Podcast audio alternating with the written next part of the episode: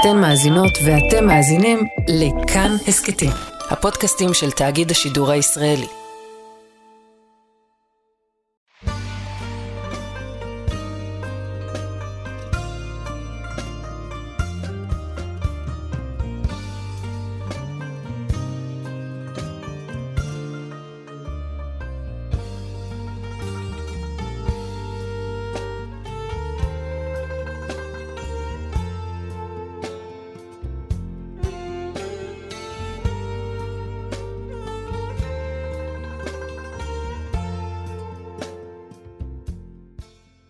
שלום, כאן מורשת חברותא לימוד משותף עם רבנים ואנשי חינוך בנושא תנ"ך, הלכה ואמונה. היום אנחנו לומדים תנ"ך יחד עם הרב דוקטור יוסף מרקוס, מרצה לתנ"ך ותורה שבעל פה. הוא מרכז ימי העיון בתנ"ך במכללת הרצוג. וכאן, ליד המיקרופון, ידידיה תנעמי, שלום לך, הרב דוקטור יוסף מרקוס. שלום ידידיה. ספר מיכה, הגענו אל נבואות הנחמה, נבואות שנשמעות מאוד מוכרות. כן. הנבואה הפותחת ככה את פרק ד' היא באמת נבואה מקבילה לספר ישעיהו, והיה באחרית הימים, יהיה יער בית אדוני, נכון בראש הערים, ונישא הוא מגבעות, ונערו עליו עמים. והלכו גויים רבים, ואמרו, לכו ונעלה אל הר אדוני ולבית אלוהי יעקב, ויורנו מדרכיו ונלכה באורחותיו, כי מציון תצא תורה ודבר אדוני מירושלים. ושפט בין עמים רבים, והוכיח לגויים עצומים עד רחוק, וכתתו חרבותיהם לעיתים, וכהונתיהם למזמרות. לא יישאו גוי על גוי חרב, ולא ילמדון עוד מלחמה. פסוקים מוכרים, כן. באמת מישעיהו, יש פה מילים בודדות שאפשר לראות קצת שונות. הבדלים. ואין ספק שמיכה במרכאות העתיק. מצטט? כן, מצטט כאן מישעיהו, כך יש להניח. ישעיהו, אה, הזכרנו בפעם הקודמת, שמיכה מתנבא באופן חלקי, במקביל לישעיהו, אבל ישעיהו בכל זאת הוא נביא קצת יותר מבוגר ממנו. ויש להניח שיש פה ציטוט, וזה לא פעם ראשונה ולא יחידה שאנחנו מוצאים נביאים שמצטטים נביאים אחרים, אז גם במקרה שלנו. אבל מעבר לזה שיש כאן ציטוט של נבואה מאוד מאוד מוכרת ומשמעותית מספר ישעיהו, גם ההקשר שלה מאוד דומה למה שקורה בישעיהו. גם בישעיהו, הנבואה הזו מופיעה בפרק ב', אה, הנבואה הזו בעצם מובאת כאיזשהו קונטרה לתוכחה הקשה ולמצב הקשה של ירושלים אה, בימי ישעיהו. כן? בפרק א', ישעיהו בעצם אה, מתאר את העובדה שאין משפט בירושלים ואין צדק בירושלים, ואז בעצם הוא אומר, לעתיד לבוא, ירושלים תהיה עיר צדק, אבל לא רק של עם ישראל. זאת אומרת, המציאות תהיה אה, תיקון כזה גדול, שהר בית השם יהיה בראש הערים, וכל העמים יבואו לשמוע תורה ולהישפט בירושלים, כן? אז במובן הזה הנבואה הזו מגיעה כאיזשהו אה, אה, אנטיתזה לא, אה, לאותה מציאות קשה שיש בהווה. וגם במיכה. אה, פרק ג' הסתיים בעצם באיום מאוד אה, קשה. אה, איום שנובע מכך שיש באמת בירושלים שוחד אה, ואי צדק אה, מאוד מאוד אה, גדול, המתעבים משפט, אה, ו, ואז הפרק הסתיים, לכן בגללכם ציון שדה תחרש וירושלים עיין תהיה, והר הבית לבמות יער. איזשהו חורבן בעצם, תיאור של חורבן בית המקדש, ואז מגיעה הנבואה שמנחמת, אומרת, אבל העתיד לבוא זה ייבנה מחדש. כשזה ייבנה מחדש, זה יהיה בראש הערים, יהיה נער בת השם יהיה נכון בראש הערים אה, וכולי. אה, יש ממש הקשרים לשוניים בין אה, אה, אה, אותו, אה, בין אותם פסוקים שמופיעים בסוף אה, פרק אה, ג' לבין אה, הפסוקים ש, אה, שמופיעים כאן בתחילת פרק ד', המילה ציון, ירושלים, יעקב, משפט, יורה. בהחלט אה, גם ההקשר דומה ולא רק התוכן דומה. אחרי נבואת אה, פורענות ותיאור של חוסר צדק בירושלים, מגיע העתיד המזהיר של ירושלים, שיהיה מקום, לא עוד מקום של משפט, אלא המקום אה, עם המשפט הצדק של כל העולם כולו. אני מנסה להבין, אבל למי זה מיועד? האם לנו, לדור שלנו, או לדור שעומד מולו והוא מנסה אולי לעודד, לשכנע אותו שכדאי לחזור? כן, זו שאלה מעניינת. אה, בדרך כלל אנחנו מניחים שהנבואות נאמרו בראש ובראשונה אה, לאותה תקופה.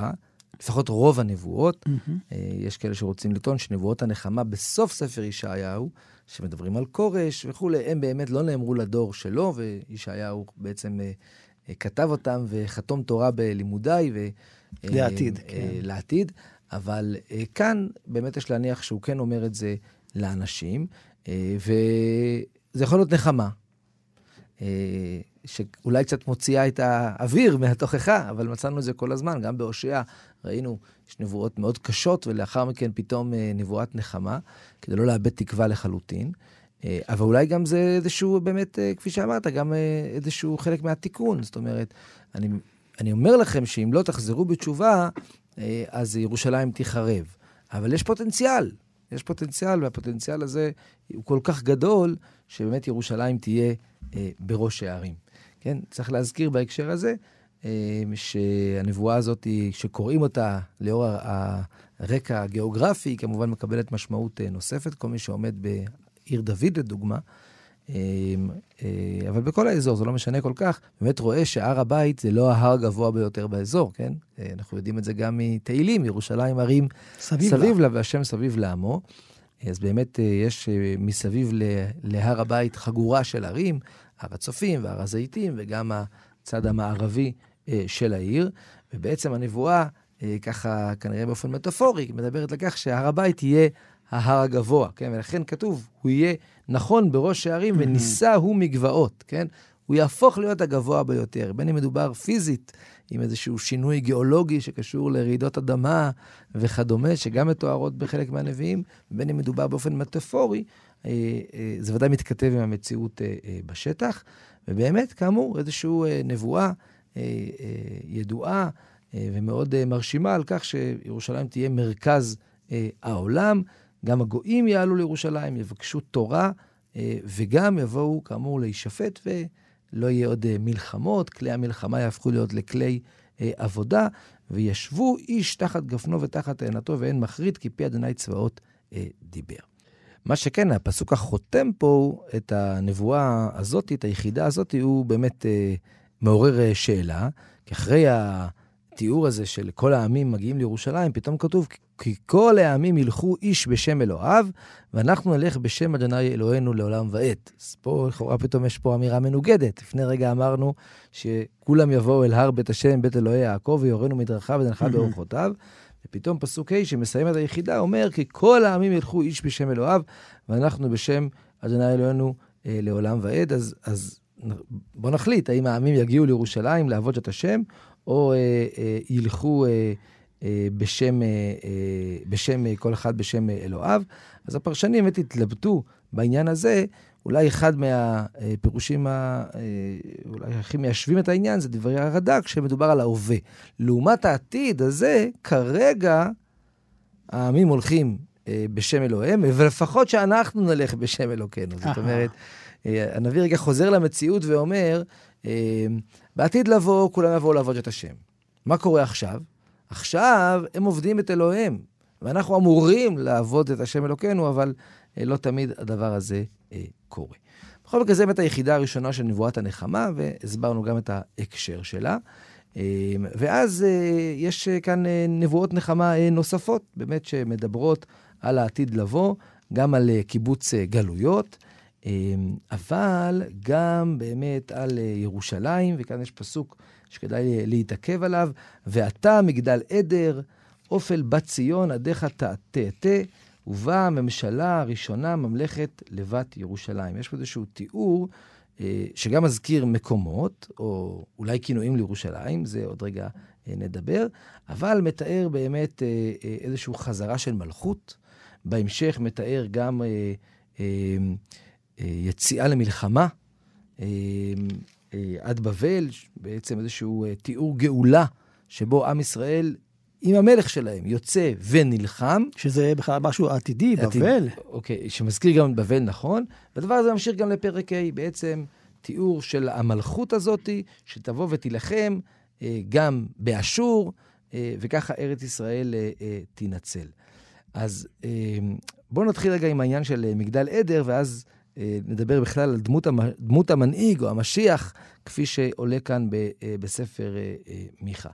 אז כאמור, ואתה מגדל עדר, אופל בציון, עדיך תאטה, ובאה הממשלה הראשונה, ממלכת לבת ירושלים, אז פה השאלה היא, מה, מה הכוונה, או מי זה, איפה זה מגדל עדר, נגיד את זה ככה. יש אומרים שמגדל עדר זה בעצם כינוי לירושלים. אבן עזרא לדוגמה, אה, שירושלים הוא כמגדל לעדר שהם ישראל, כן? זה מקום שהעדר אה, מתאסף בו. כן? אבל מצאנו אצל אבל, יעקב, לא? בדיוק, אבל מצאנו אה, באמת דרומית לירושלים, כאשר יעקב אבינו, אחרי שהוא קובר את רחל, אז כתוב שהוא ויית אוהלו מעלה למגדל עדר. זאת אומרת, בין ירושלים לחברון, או בין בית לחם לחברון, יש מקום באמת בשם מגדל עדר. אה, ויש אה, אה, כאלה שניסו לזהות את זה, את המקום הזה, ממש צמוד לקיבוץ מגדל, מגדל עוז, כן? עוד רגע נדבר על הקשר בין מגדל עדר למגדל עוז. עוד בתחילת המאה הקודמת, רצו ככה לזהות מה שהיום זה נקרא גבעת עוז, מעל גבעת עוז וגאון, למי שמכיר. רצו לזהות, יש שם איזשהו אתר ארכיאולוגי, זה מקום מאוד מאוד בולט. יחסית אה, אה, בדרך שבין אה, בית לחם לבין חברון, ורצו לזהות את המקום. לא ברור לחלוטין אם זה mm-hmm. באמת המקום, אבל ב-1927, בעצם ההתיישבות הראשונה בגוש עציון, התחילה ממש למרגלות התל הזה, איפה שהיום צומת גוש עציון ממש. וקבוצה של יהודים, גם מירושלים, גם מפתח תקווה. עקיבא יוסף שלזינגר, נדמה לי שם, היה קשור. כן, נכון. אז גם מפתח תקווה, גם מירושלים, גם חרדים וגם תימנים. אה, חרדים אשכנזים ותימנים מפתח תקווה, באמת הגיעו והקימו שם יישוב וקראו לו מגדל עדר. אה, אחרי שנתיים היישוב הזה אה, למעשה התפרק, וככה העלייה הראשונה לגוש עציון הסתיימה לה במאורעות תרפ"ט. אבל כשהם עלו לשם, והם קראו למקום מגדל עדר, הם גם חשבו על התרגום. יש תרגום ידוע על הפסוק הזה, אה, שבעצם קושר את מגדל עדר למשיח ישראל. ואת משיחא דישראל, לתמיר מן קדם חוב וכנשית את ציון, ממש מדבר על רוח הקודש שתחזור לישראל דרך מגדל עדר. זאת אומרת, המקום הזה קיבל באמת איזושהי משמעות מאוד אה, אה, חשובה. אז כאן יש להתלבט באמת האם אה, אה, מדובר על כינוי לירושלים, אה, או על איזשהו באמת אה, ציון דרך בדרך לירושלים, כן? ולכן גם התרגום בא ואומר, כאילו המשיח יתגלה במגדל עדר, ומשם הוא יגיע אה, כן. לירושלים. רק להגיד בסוגריים שבשנות ה-80 של המאה הקודמת, כאשר הקימו את קיבוץ, קיבוץ מגדל עוז, אז באמת רצו לקרוא למקום מגדל עדר. אבל uh, מכיוון שאין זיהוי uh, ודאי uh, של התל הארכיאולוגי שם למגדל עדר, אז אה, ועדת השמות הממשלתית לא אישרה להם לקרוא למקום מגדל עדר, אבל קראו למקום מגדל עוז אה, ודומה לעניין הזה. על כל פנים, יש פה פסוקים שבעצם מבקשים מהמלך לצאת ולהילחם. חולי וגוחי בת ציון כיולדה, כי אתה תצאי מקריה ושכנת בשדה, ובת עד בבל, שם תנצלי. שם יגאלך אדוני מכף, מכף אויביך. אז שאלת מה הקשר בבל, אז או שבבל זה כינוי כללי לאזור, ויכול להיות גם אה, אה, אה, קשור לאשור, לאשור, אבל גם בהמשך, קום יוודאו שיבת ציון, קרני חסים ברזל ופרסותי חסים נחושה, ו, אה, ובעצם איזשהו תיאור פה של החרמת העמים, וכאמור, גם פרק ה' ממשיך את העניין הזה ומדבר על אה, אותו מושל שיצא מישראל, ואתה בית לחם אפרת הצעיר ליהודה. מיהודה, לא סתם, כן. כן, מלך אה, אה, מיהודה, שבעצם יבוא ויילחם באשור ויצליח לסלק את האשורים מארצו. על מי מדובר? זו, זו השאלה שעולה כאן. יש שהציעו שמדובר פה על חזקיהו, לפחות על התקווה מחזקיהו, אבל הבעיה היחידה בעניין הזה, ש... גם ישעיהו מתאר אה, כנראה את התקווה של חזקיהו, חשב הקדוש ברוך הוא לעשות אה, חזקיהו משיח. גם ישעיהו מתאר אה, אה, בפרקים, בפרק י"א, י"ב, מתאר אה, אה, מלך צעיר, יצא אה, חוטר מגזע ישי, אבל הוא מתאר משהו אחר לחלוטין. שם הוא מתאר את המלך, אותו מלך בעיקר כשופט. אה, כאשר מי שיילחם זה הקדוש ברוך הוא. Mm. וכאן מיכה מתאר מלך שיילחם. ואם מדובר שניהם על חזקיהו, אז לפחות על התקווה שזה יהיה חזקיהו, אז זה קצת בעייתי. כן, כי הוא לא יצא להילחם, הקדוש ברוך הוא עשה לו את הנס.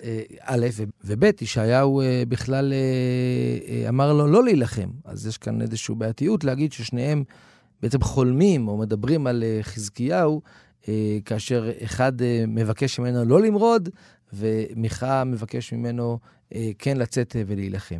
לכן יותר מסתבר שנבואת מיכה מכוונת באמת לאיזושהי תקופה עתידית יותר, שבאמת יהיה מציאות אחרת, שבה חלק ממה שידרש מהמלך יהיה גם להילחם. כך או כך, באמת אנחנו רואים פה שתי זוויות שונות ביחס לאותו מלך עתידי, ישעיהו ומיכה. ישעיהו מדבר באמת על מלך עתידי שבעיקר ישפוט, ומיכה מדגיש גם את הצורך של המלך העתידי אה, להילחם. מה שמרתק זה שפרק אה, ה' כאן, אחרי שהוא מתאר את אותו מלך שנלחם אה, בעמים, אז אה, הנבואה מסתיימת בהחרטת כלי המלחמה. והיה ביום ההוא נאום אדוני, והכרתי סוסיך מקרבך, ועבדתי מרכבותיך. והכרתי הרי ארציך, והרסתי כל מבצריך. אה, ובעצם יש פה אה, דבר כפול. מצד אחד אמירה, כן, צריך להילחם, והמלך צריך להילחם, אבל צריך להיזהר מגאווה אנושית, ולכן אה, אה, בשלב מסוים הקדוש ברוך הוא בעצם ייקח מאיתנו את אותם כלי מלחמה, כדי שנהיה בטוחים שמי שנלחם לנו זה הקדוש ברוך הוא.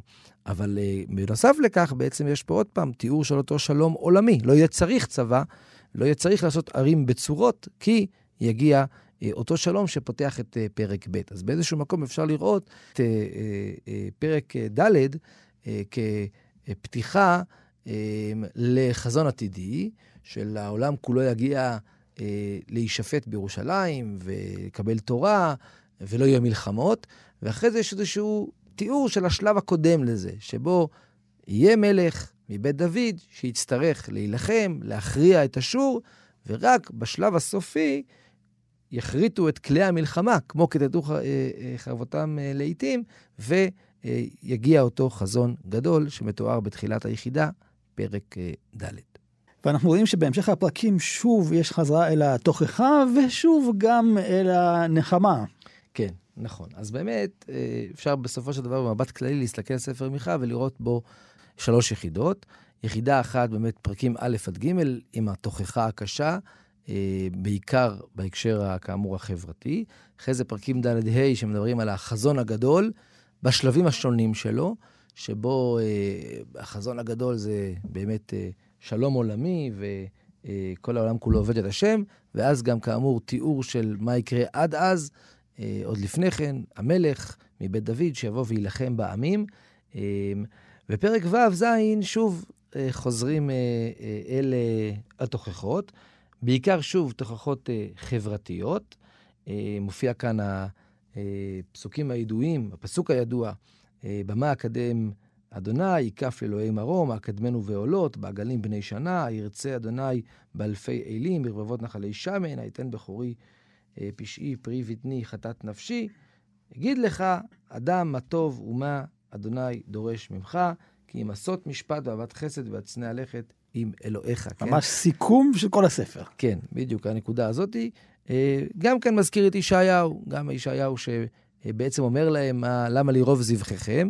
כפי שאמרנו שם, צריך להגיד גם פה, אין פה איזושהי טענה, לא צריך להבין את זה כאיזושהי טענה שאומרת, אני לא מעוניין בקורבנות, אי אפשר להגיד דבר כזה, המקדש הוא אה, נבנה ובוודאי צריך להקריב קורבנות, אבל אה, באמת, באמת, אה, ודאי שזה מגיע בהתנגשות, אז הקדוש ברוך הוא אומר, הדבר היסודי שאני רוצה מכם זה אה, לעשות משפט, אהבת חסד, הצנע לכת עם אלוהיך.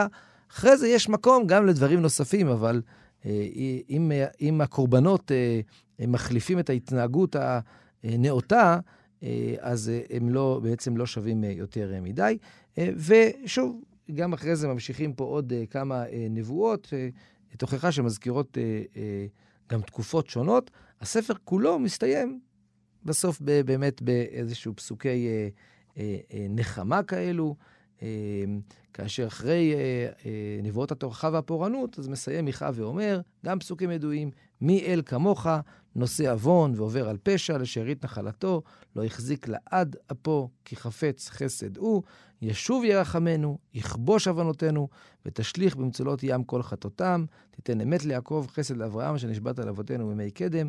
אז הנביא בסופו של דבר מסיים באיזושהי תפילה, שהקדוש ברוך הוא ימחה לעם ישראל על החטאים הקשים שתוארו אה, במהלך אה, הספר. חברותה עם ידידיה תנעמי חברותה כאן במורשת חברותה בתנ"ך, יחד עם הרב דוקטור יוסף אה, מרקוס, ואנחנו אה, פותחים ספר חדש, ספר נחום, ואנחנו קודם כל נצטרך שוב להבין באיזו תקופה אנחנו אה, פוגשים את נחום, על מי הוא מנבא ועם מי הקהל יעד. נכון, אז uh, כבר ראינו שיש uh, כמה נביאים בתרי עשר שלא כתוב במפורש uh, בספר, בכותרת של הספר, באיזו תקופה הם uh, uh, התנבאו. Uh, ראינו את זה ביואל, זה נכון גם בנחום, זה נכון גם בחבקוק. Uh, וזו שאלה, למה באמת הכתוב לא ציין בדיוק מתי הייתה הנבואה? כשדיברנו על יואל, אמרנו שממש uh, אי אפשר לדעת, לא, מה, לא מהעובדה ש... Uh, לאור העובדה שאין כותרת, אבל גם ההמשך, אין שום רמז, והצענו שאולי באמת uh, uh, זה לא מאוד חשוב, כי הנבואה שם בעיקר uh, רוצה לתת לנו הדרכה איך לחזור בתשובה, ופחות אה, לדבר על האירוע ההיסטורי עצמו של ההרבה. אה, אבל דווקא בנחום וחבקוק, אה, כפי שעוד מעט נראה, כן אפשר למקם את הנבואה. אבל עדיין תשאל השאלה, למה הדבר לא נאמר במפורש. אז באמת יש לנו כאן פתיחה, מסע ננבה, ספר חזון נחום האלקושי. אז לביטוי מסע ננבה נחזור בהמשך. הדבר הזה כבר מלמד אותנו ש... הנבואות של נחום, שלושה פרקים בסך הכל, עוסקות בננבה, באשור, זה הנושא המרכזי, וכאמור נחזור לזה בהמשך. אה, ואז יש כאן ביטוי ייחודי יחסית, ספר חזון, נחום האלקושי, אה, ביטוי שלא מצאנו אותו, מצאנו חזון, חזון מצאנו ספר, כן, אבל ספר חזון. אה, ביחד. כן, משהו כזה, זה ביטוי כזה יחסית ייחוד, ייחודי. אז קוראים לנביא נחום, והוא מאלקושי, איפה זה אלקוש, אלקוש, לא בדיוק ברור, מבחינה מקראית לפחות. איפה אה, אותו אה, מקום. אה, ו... אבל חוץ מזה באמת לא כתוב בכותרת מתי הוא התנבא.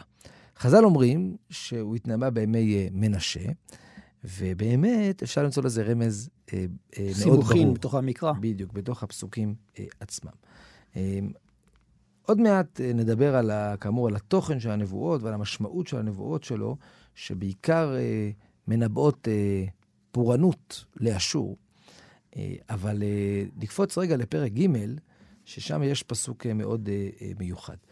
פרק ג', פסוק ז', הנביא בעצם מדבר על החורבן הקרב של ננבה, שעיר הבירה של אשור, והוא אומר, והיה כל רועייך ידוד ממך, ואמר, שודדה ננבה, מי ינוד לה? מאין אבקש מנחמים לך? אז הוא מתאר משהו שעדיין לא קרה. אבל הולך לקרות, כן? עוד מעט, כלומר גם uh, מקודם, הנני אלייך נאום אדוני צבאות וגיליתי שולייך על פנייך. זה עוד מעט יקרה. זאת אומרת, uh, uh, נחום מתנבא לפני חורבן ננבה, לפני חורבן אשור על ידי הבבלים, ובעצם מתאר את מה שעתיד לקרות, ככה בצורה קצת צינית ולועגת. אנשים לא ינודו ויגידו מה קרה לעיר הגדולה הזאת. ואז פסוק ח' הוא מה שנותן לנו פה את ה... אה, אה, התיטיבי מינו עמון, היושבה ביעורים מים סביב לה, אשר חיל ים מים חומתה.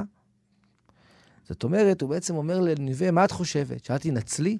את יותר טובה מנו עמון שיושבת ביעורים? או, אז נו עמון זה בעצם בירת מצרים, אה, שבאמת יושבת על היאור, והנביא בעצם אומר לננבה, אל תחשבו שאתם יכולים להינצל.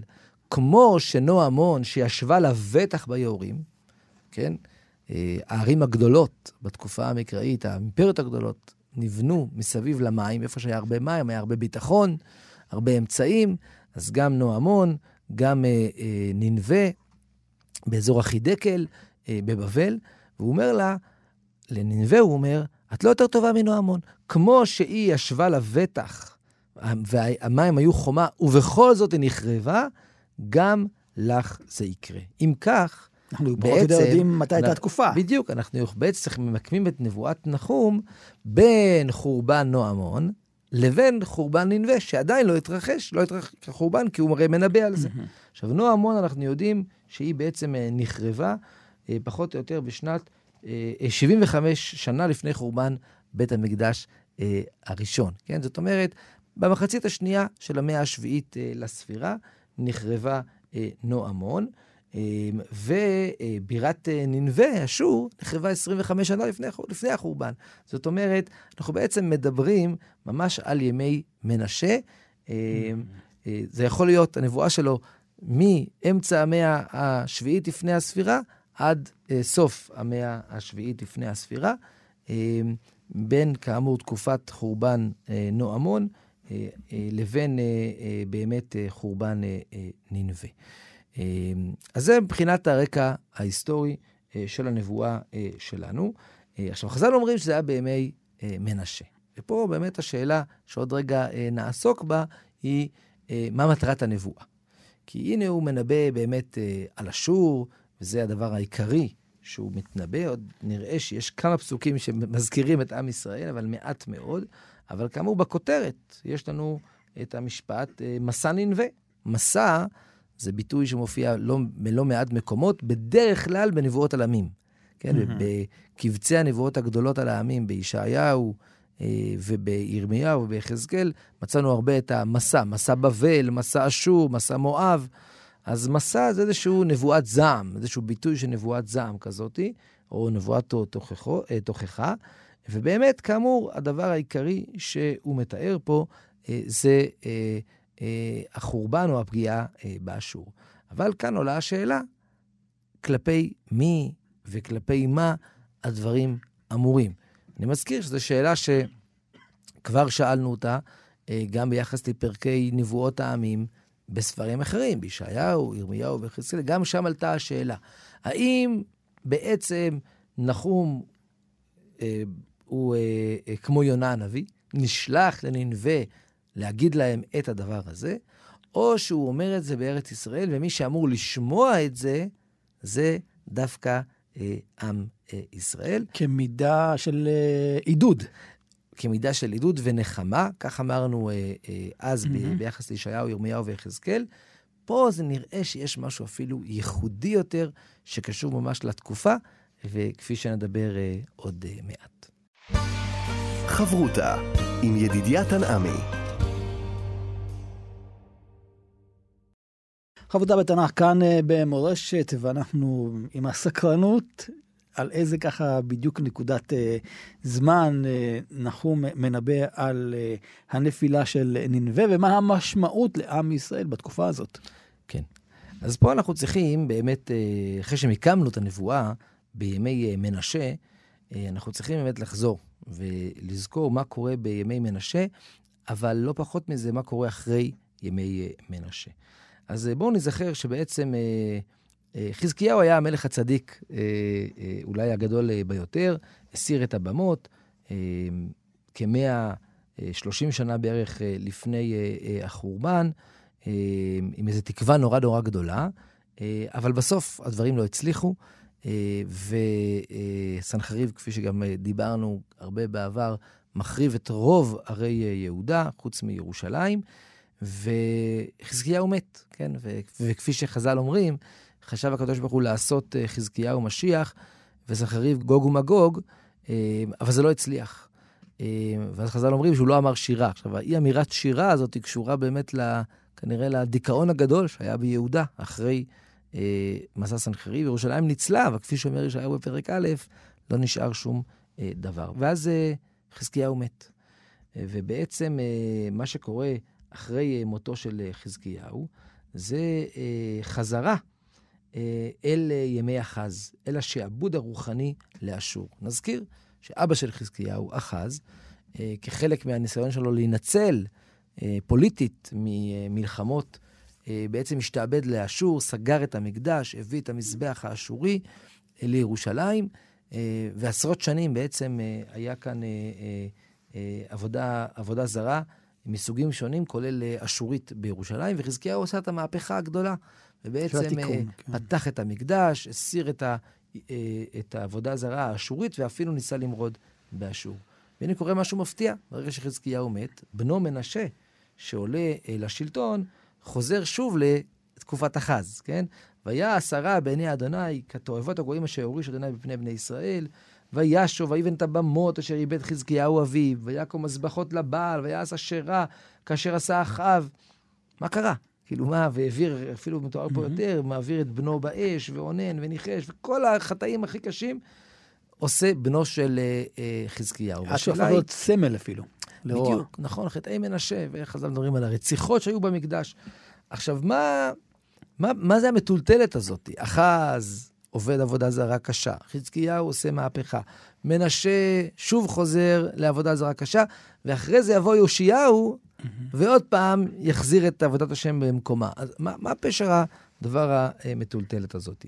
והרב יואל בן נון העיר לעובדה שמנשה עולה, עולה לשלטון בגיל נורא צעיר. מלכים ב', פרק כ"א, בן 12 שנה מנשה במולכו. עכשיו, מלך בן 12 לא עושה מהפכות לא לכאן ולא לכאן. מה הוא מבין? קצת, אבל לא הרבה. אה, נזכיר שגם חזקיהו עלה לשלטון בגיל מאוד מאוד צעיר. אז גם המהפכה שלו, באיזשהו מקום, לפחות בתור התחלה, לא הוא יזם אותה. אז מי יוזם את הדברים? אנשים בארמון. כן, הפקידים. הפקידים. עכשיו, כאן השאלה היא מי מושך בחוטים.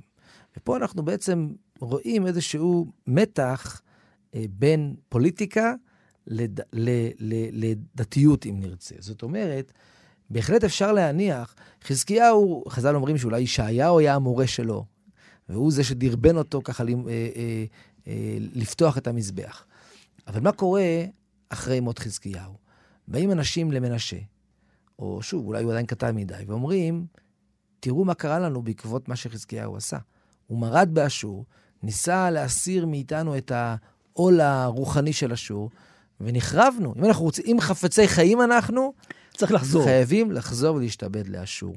זאת אומרת, הצורך הפוליטי כביכול של השתקמות הממלכה אחרי החורבן הגדול של, אה, אה, שהשאיר סנחריב במ- במסע שלו, הוליד בעצם את החזרה לימי העבודה הזרה. זה לא רק אידיאולוגיה דתית טהורה, זה גם הבנה, אנחנו צריכים להשתעבד להם גם במובן הרוחני, אם חפצי חיים אה, אנחנו. ועוד נזכור שלמרות שחזקיה היה מלך טוב, יש צדיק וישר, אבל עדיין שמענו על כל החטאים של העם, גם בעיות, נכון. וגם של המנהיגים שם. נכון, אז זה הבעיות החברתיות. אבל אם אנחנו מתמקדים בעבודה זרה, אז המטולטלת הזאת מוסברת דווקא ברקע של מה שקרה בסוף ימי חזקיהו, החורבן הגדול שהשאיר אחריו סנחריב. ואז באמת מנשה לוקח לכיוון אחר לגמרי, והוא מולך המון שנים, 55 שנה מולך אה, אה, מנשה, אה, ובאמת מ- אה, גורם לממלכת אה, יהודה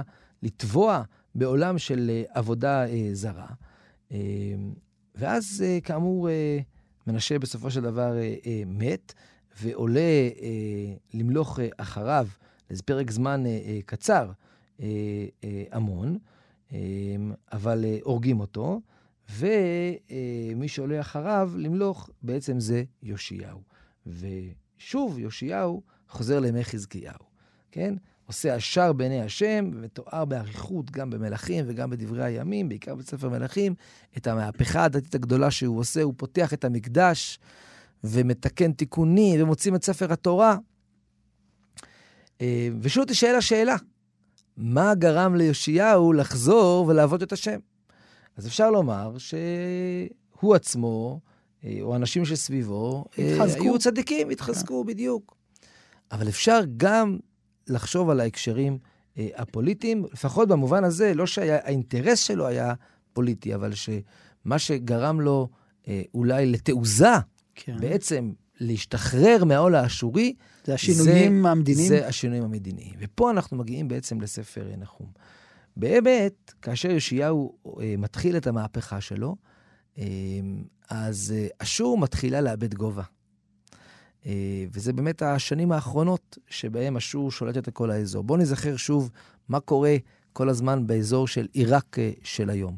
בעצם מתקופת חזקיהו, קצת לפני כן, תקופת עוזיהו, אה, כמאה שנה לפני התקופה שאנחנו מדברים בה עכשיו, באמצע המאה השמינית לספירה, בעצם מתפתחות להם האימפריות מצפון, אוקיי? עכשיו, בהתחלה זה היה אשור, אחרי זה בבל, אחרי זה פרס. בסופו של דבר, גם אשור, גם בבל וגם פרס הן מדינות קטנות. במקור. אלא מה?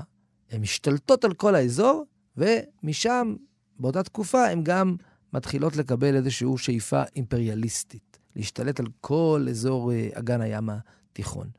אה, ולמה דווקא שם מתפתחות האימפריות? אמרנו, בגלל המים הרבים, כמו במצרים. אותו, אותו אה, סיפור. והראשונים שהשתלטו על כל האזור היה אשור. אבל אה, אה, לקראת סוף המאה השביעית לפני הספירה, אחרי בערך כמאה שנה של שלטון אשורי אה, כבד, בעצם הבבלים אה, מתחילים אה, אה, אה, לנגוס, לה, כן. לנגוס, ובעצם אה, מנצחים את האשורים ומשתלטים אה, הם על האזור. עכשיו, יש לזה ניצנים כבר בתקופות קדומות יותר. הנה חזקיהו, כאשר הוא חולה, באים לבקר אותו משלחת מבבל, mm, נכון. מרדך אה, בן בלדן, ובהחלט הגיוני מאוד שהם מחפשים את הרצון... קשרים החדשים. בדיוק, יחד עם חזקיהו, למרוד, אתה מורד באשור, אנחנו גם רוצים למרוד באשור, אבל אז בבל הם קטנים. וכמאה שנה לאחר מכן, בבל בעצם מצליחים אה, להשתלט על האזור, והם אלה שיחריבו את המקדש. אה, כידוע. ופה אנחנו בעצם נמצאים, אה, חוזרים לנבואת נחום, אה, בתקופת המעבר הזו, שבה אשור מתחילה לרדת, בבל מתחילה לעלות, ויאשיהו בדיוק בתווך הזה נכנס mm-hmm. ועושה את המהפכה הדתית שלו. כי יש עכשיו סיכוי, אשור אין להם זמן עכשיו לפק, לפקח עליו. ולכן זו הזדמנות עוד פעם להשתחרר מהעול האשורי. ונחום, אם אנחנו חוזרים לשאלה, אז על מה הוא מנבא? אז פה הסביר הרב יואל, שבעצם נחום מנבא חורבן לאשור, אבל לא אשור צריכים לשמוע את זה, אלא בעיקר יאשיהו הנביא. לשמוע את ההזדמנות? בדיוק. הוא בעצם מנבא ואומר לו, תשמע, ננבה הולכת להיחרב, אתה לא צריך לדאוג במהפכה שלך. באמת, יש לנו כאן פסוק נורא מעניין בפרק ב', כן? כמעט כל הנבואות כאן בנחום מתייחסות למפלת ננבה. אבל בפרק ב' כתוב, הנה על ההרים רגלי מבשר, משמיע שלום. כן, יש עכשיו אה, איזושהי שמועת שלום כזאת על ההרים למי? ליהודה. ואז יש פה קריאה. חגי יהודה חגייך, שלמי נדרייך, כי לא יוסיף עוד לעבור בך בליעל, כולו נכרת. יש פה קריאה ליהודה להתחיל לחגוג את החגים שלה. להתחיל, אה, מה זה שלמי נדרייך? בפשטות, להקריב קורבנות, לבוא למקדש. זאת אומרת, בעצם אומר אה, נחום, אה, כנראה ליש, ליאשיהו ולאנשי אה, אה, הארמון, ננבה הולכת להיחרב. והדבר הזה יאפשר לכם באמת לבוא ולעשות מהפכות גדולות. ואז אפשר לראות בנחום נביא שמעודד את יאשיהו לקראת המהפכה אה, הגדולה שלו, וזה ההקשר של הנבואה. אז חז"ל אומרים שהוא ניבא בתקופת מנשה, אבל אפשר לומר שהוא מנבא בסוף טיבי מנשה. בהתעוררות הדתית שמתחילה שמה, ועוד מגששים האם לעשות אותה, לא לעשות אותה, ובא נחום ואומר, תעשו אותה. אשור הולכת ליפול, יש לכם הזדמנות באמת להחזיר את עבודת השם אה, למקומה, אחרי 55 שנה אה, אה, של ימי מנשה, שבאמת סגר את המקדש והפך את אה, אה, ממלכת יהודה לממלכת, אה, לממלכה שעובדת עבודה זרה. יש כאן גם תיאור מאוד מעניין על הנפילה של ננבה, כן? יש כאן גם את האנשי חיל שבאים אש הפלדות, אבל גם שיתוף של הטבע, של הנהרות, כן. שיבואו ויציפו שם. כן, שזה, אנחנו יודעים ודאי בנו המון, זה מה שקרה. זאת אומרת, כן. חלק מה... תיאורים פה, אנחנו יודעים אותם גם מציאותיים, שהיו גם אה, מלחמות, אבל אה, הרבה פעמים ערים גדולות גם אה, נפגעו קשה באמת מאיתני הטבע, וגם ודאי מהצפות, כן? כשאתה יושב ליד המים, אתה, מצד אחד אתה, יש לך משאבים מאוד מאוד חשובים בעולם העתיק, אבל אתה גם נמצא בסכנה לא קטנה, והמים יכולים בעצם לשטוף אותך, וכאן כנראה מדובר על שני הדברים. אז אם כן, אה, בעצם נחום מנבא פה על אה, חורבן ננבה, בין, כפי שאמרת, אה, בפגיעות אה, טבעיות בעצם שיפגעו בה, ובין בסופו של דבר על ידי הבבלים, שיבואו וישמידו את ננבה. אנחנו יודעים שהבבלים בסופו של דבר לא היו יותר טובים. בסוף... הם החריבו את בית המקדש. החלפנו כן. שור בחמור, אבל זה היה בהמשך. בשלב הזה, העובדה שננבה אה, הולכת להיחרב ובבל בעצם עולים לשלטון, זו כאמור הזדמנות לעשות מהפכה דתית. אם יתמידו בה, אם היינו מתמידים בה, אז גם לא היינו נחרבים על ידי uh, הבבלים. מה שקרה בתקופה מאוחרת יותר, עם ישראל המשיך, ואחרי יאשיהו, המשיך uh, וחטא, ולכן בסופו של דבר הוא נחרב על ידי uh, הבבלים. אבל פה אנחנו מדברים עוד על ההזדמנות האולי האחרונה שהייתה, שכאמור, בסופו של דבר הדברים מתקשרים גם לשינויים הגיאופוליטיים אה, שנמצאים אה, אה, בעולם. הרב אה, דוקטור יוסף מרקוס, מרצה לתנ"ך ותורה שבעל פה ומרכז ימי העיון בתנ"ך במכללת הרצוג, תודה רבה לך. תודה רבה ידידיה, להתראות. כאן ידידיה תנעמי, אנחנו נשוב וניפגש בחברותה הבאה. אתן מאזינות ואתם מאזינים לכאן הסכתים, הפודקאסטים של תאגיד השידור הישראלי.